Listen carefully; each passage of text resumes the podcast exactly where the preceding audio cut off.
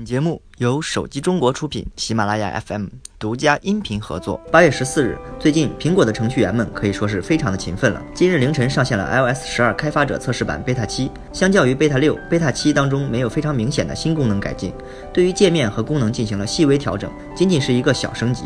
在 iOS 十二 Beta 七中，苹果移除 FaceTime 群聊。并表示这一功能在 iOS 十二正式版中也不会提供。但是，一些用户反映说，升级后手机启动 App 会出现明显的卡顿现象，并表示启动需要十秒或更长时间。此外，系统还会出现 App 冻结、锁屏冻结以及应用内功能拒绝加载等问题。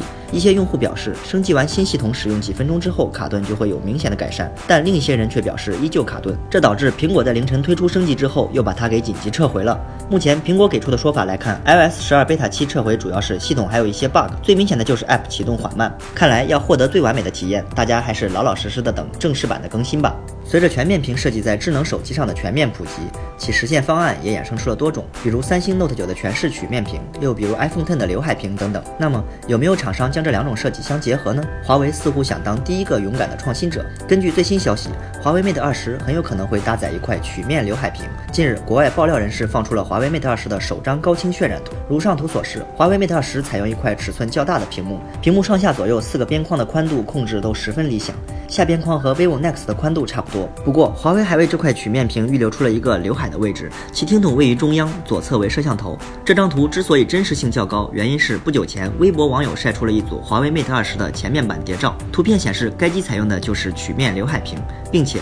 从刘海的特写图不难发现，华为在这个区域预留了多个开孔。几乎可以肯定的是，Mate 20会加入 3D 结构光人脸识别。若情报无误，那么在没有前置和后置指纹键的前提下，华为 Mate 20系列的颜值又会大大提升。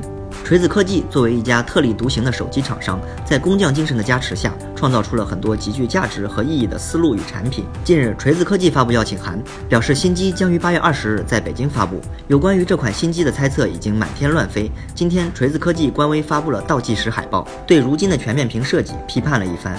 每天致力于高屏占比、刘海屏、全面屏，这真的是解决问题的方向吗？看完锤子这番话，大家有没有领悟到什么玄机呢？从目前的消息来看，这次即将推出的新机应该就是坚果 Pro 2S。配置方面，坚果 Pro 2S 搭载了骁龙710处理器，拥有后置一千两百万加五百万像素双摄，前置一千六百万像素摄像头组合。据悉，采用了 IMX 三六三传感器，骁龙710配上升级的双摄组合，售价很可能会超过两千元。照目前官方预热宣传来看，这次坚果 Pro 2S 在系统方面也会给我们带来惊喜。好了，本期的节目就是这样了，我们下期再见。